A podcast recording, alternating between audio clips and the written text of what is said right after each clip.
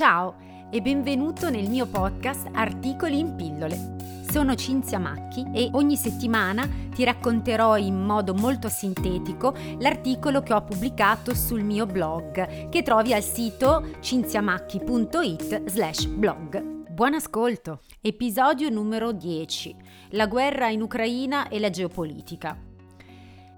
Devo ammettere che la materia in questione è di indubbio fascino e di interesse, perlomeno per quanto mi riguarda, e mi sono veramente avvicinata in maniera più scientifica e eh, professionale, possiamo dire possibile, in questo mese, proprio eh, a causa del conflitto in Ucraina, perché ho iniziato a seguire in maniera molto assidua un geopolitico, anzi un analista geopolitico italiano molto famoso che è Dario Fabbri. Dario è sempre presente nello speciale del TG La 7 condotto da Enrico Mentana ogni giorno alle 17. Io ormai ho quasi un mese che li seguo quotidianamente e sto veramente imparando moltissimo ed è per questo che ho deciso di fare un approfondimento sulla questione. Sappiamo benissimo che ogni volta che c'è un conflitto, eh, soprattutto se alle nostre porte, come in questo caso praticamente in Europa, eh, le conseguenze non sono mai eh, relative ai due paesi che sono in conflitto, ma eh, si espandono a macchia d'olio praticamente a tutto il mondo e in questo caso, essendo una guerra per procura che vede tra i protagonisti in primis eh, gli Stati Uniti,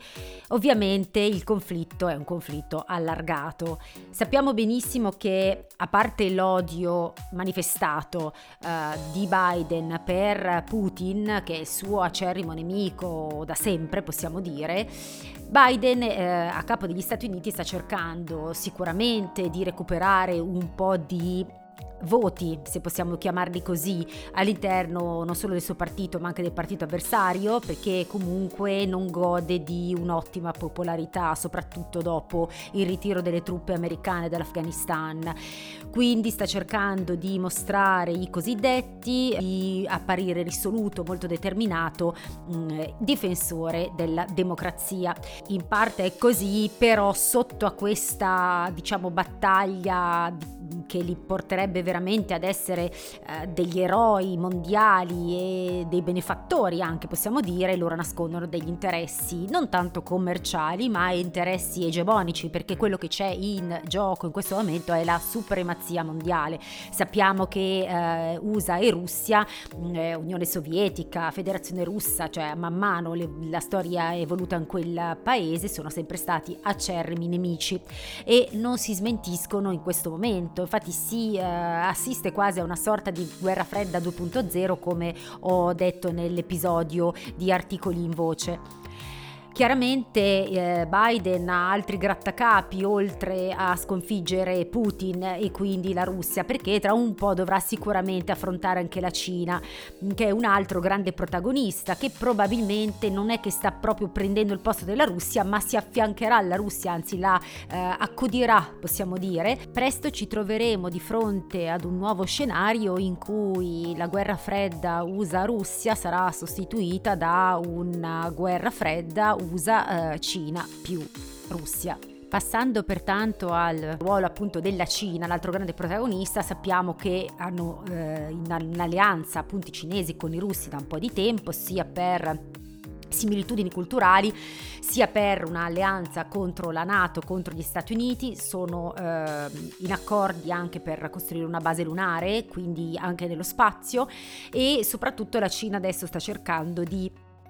salvare un po' la Russia da, acquistandone il petrolio e il gas naturale. Questo non è tanto un atto di favore o di amicizia nei confronti della Russia, ma è perché la Cina innanzitutto ha sempre eh, un unico scopo, diventare una superpotenza a livello commerciale, non interessa tanto fare la guerra o la politica, ma anche perché appunto la Russia poi eh, potrebbe diventare una specie di tramite tra lei e veramente l'Occidente, eh, appunto sempre sia per gli scambi commerciali sia per accrescere la sua eh, diciamo potenza a livello mondiale.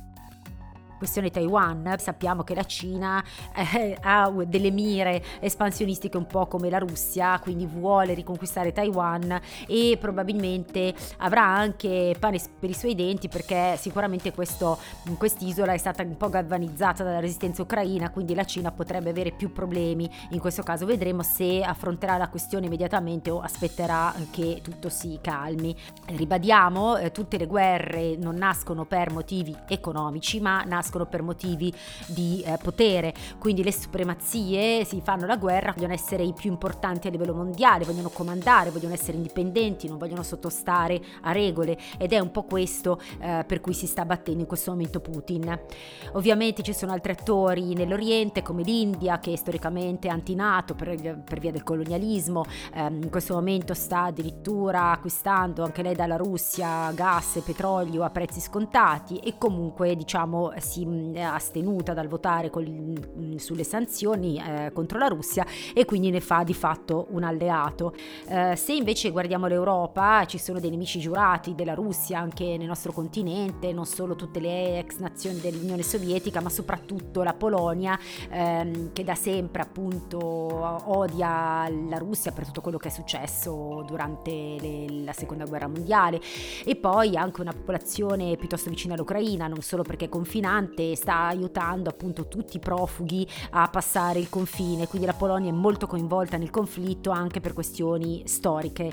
Mm, eh, poi la, sicuramente la Germania eh, ha interessi diciamo eh, per i vari canali eh, di gas che trasportano appunto il, il prezioso metano dalla Russia verso l'Europa, quindi il Nord Stream 2 per esempio, che però è stato eh, diciamo boicottato un po' dagli Stati Uniti, che quindi è stato costretto alla chiusura eh, per appunto poi importare il gas eh, liquefatto dagli Stati Uniti stessi eh, Scholz che era un pacifista ha dovuto accettare anche lui come Mario Draghi, anche se Mario Draghi ha fatto tutto da solo, eh, di aumentare il, le spese per la difesa fino al 2% del PIL, il che praticamente per la Germania costituisce una specie di riarmo che è una, una novità non da poco in questo conflitto, diciamo come output del conflitto. Um, se guardiamo invece Regno Unito e Francia, sappiamo che entrambe sono coinvolte nell'Indo-Pacifico, quindi hanno tutto l'interesse tra a eh, diciamo sì mh, sostenere gli Stati Uniti ma neanche esserne sottomessi. Quindi da un lato Macron vuole continuare la sua eh, visione di una Francia non sovranista e isolata quindi una nazione lì per lì in Europa anche se appunto già è protagonista è una delle protagoniste ma vuole eh, diciamo espanderla vederla come una supremazia anche anch'essa eh, e ha infatti mire espansionistiche non solo appunto nell'Indo-Pacifico ma anche per esempio verso l'Africa America dove sempre hanno, hanno avuto appunto le colonie. Uh, Boris Johnson per esempio è un amico, um, un nemico scusate, efferato di Putin perché è considerato uno dei falchi, lui ovviamente ribadisce che non ha un, un odio particolare verso i russi portando appunto un nome russo ma proprio specifico per il tiranno, anche lui non si è risparmiato nelle offese un po' come ha fatto Biden. Sicuramente la, il Regno Unito, essendo uscito dalla, dall'Europa tramite la Brexit, è un po' meno eh, vincolato a tutte le nostre, dire, strategie per liberar, liberarci dal, dall'approvvigionamento eh, del gas russo. Comunque ha partecipato alla, alle sanzioni. Poi c'è tutto il discorso eh, Medio Oriente e Turchia. Sappiamo che la Turchia, anche se fa parte del patto NATO, non subisce direttamente l'influenza degli Stati Uniti, anzi eh, anche qui da quando c'è Erdogan al potere eh, va, eh, si va sempre più verso una Turchia più imperialista, quindi vuole riconquistare un pochino eh, anch'essa il predominio in varie zone, infatti mh, alla Turchia spiacerebbe se la Russia vincesse e si apportasse a casa soprattutto la parte de, di Odessa oltre alla Crimea perché le darebbe poi accesso a tutto diciamo il mare nero del nord e quindi potrebbe essere un problema per la Turchia. Poi la Turchia in Crimea ha i tatari, quindi anche qui ci sono delle questioni storiche aperte,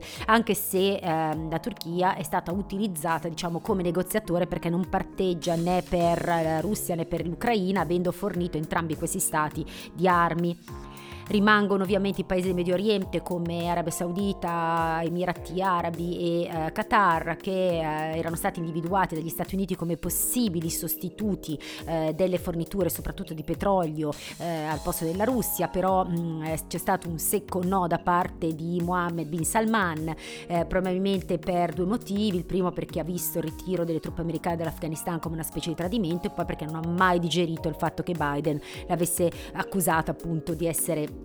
uno dei mandanti del, del, del, dell'omicidio di Khashoggi, che era appunto un giornalista che lavorava per un quotidiano americano, il Washington Post. Poi ci sono tutti gli altri paesi del Medio Oriente come la Siria, l'Iran, Israele, eh, paesi che hanno delle interazioni già tra di loro non molto serene. Eh, ovviamente dalla Siria Putin sta prendendo i mercenari eh, perché aveva a sua volta sostenuto il governo di Assad. Eh, poi invece l'Iran, ecco, con l'Iran c'è un discorso un pochino più complesso perché eh, si stava per firmare l'accordo sul nucleare eh, dell'Iran. Allora sappiamo sappiamo che l'Iran è molto vicino a sviluppare delle armi nucleari ed è per questo che si cercava di non farlo, eh, non far proliferare appunto queste ricerche, eh, però mm, Putin in questo momento ha fermato questo accordo eh, perché teme che poi gli Stati Uniti utilizzino diciamo l'Iran come eh, produttore sostituto anche in questo caso per gli idrocarburi. Eh, con Israele, diciamo Israele è un paese russofono, fondamentalmente ci abitano il 15% di persone che parlano russo, quindi è vicino alla Russia, anche se se si mantiene neutrale. Zelensky ha provato più volte a chiedergli delle armi, sappiamo che Israele è un produttore di armi molto sofisticate e ipertecnologiche, ma mm, eh, c'è stato sempre un rifiuto. All'inizio si pensava potesse essere un negoziatore, ma in realtà non è così pro-Ucraina, anche se appunto Zelensky ha parlato alla Knesset davanti al loro Parlamento. Infine poi ci sono degli stati, stati recentemente degli attacchi da parte dei palestinesi in Israele, quindi c'è comunque un po' di tensione anche in aree che non sono direttamente coinvolte nel conflitto, questo che vi voglio far capire, perché la destabilizzazione in Europa porta anche altre, ehm, diciamo, eh, altre idee che possono venire a eh, leader che hanno magari qualche questione risolta, qualche contesa e quindi possono venire fuori in questo momento anche altri conflitti, possono essere liberati eh, diciamo a causa della guerra. È chiaro che la prima cosa da fare è prevenire le guerre, perché una volta che poi ci si è dentro è difficile uscirne. I presupposti c'erano per non eh, iniziare questa guerra, nessuno li ha voluti ascoltare oppure eh, è stato doloso il fatto che non li abbiano ascoltati. Sicuramente Putin ha approfittato un po' della situazione di debolezza che c'era in Europa, negli Stati Uniti e quindi ha deciso di attaccare in questo momento. Sembra quasi che adesso si, ci si, si torni più verso il sovranismo, cosa che invece sembrava essere così bandita eh, dal mondo dopo appunto che Trump era caduto dal potere, che era ritornato Biden, qui ogni tanto diciamo si cambiano i requisiti, a volte va bene la globalizzazione, a volte va bene il sovranismo, eh, diciamo che mm, non, non, non, si ha un'idea precisa, si va un po' dove, dove tira il vento di queste supremazie mondiali che vogliono avere sempre più potere. Infine, mm, diciamo, parlo del Papa perché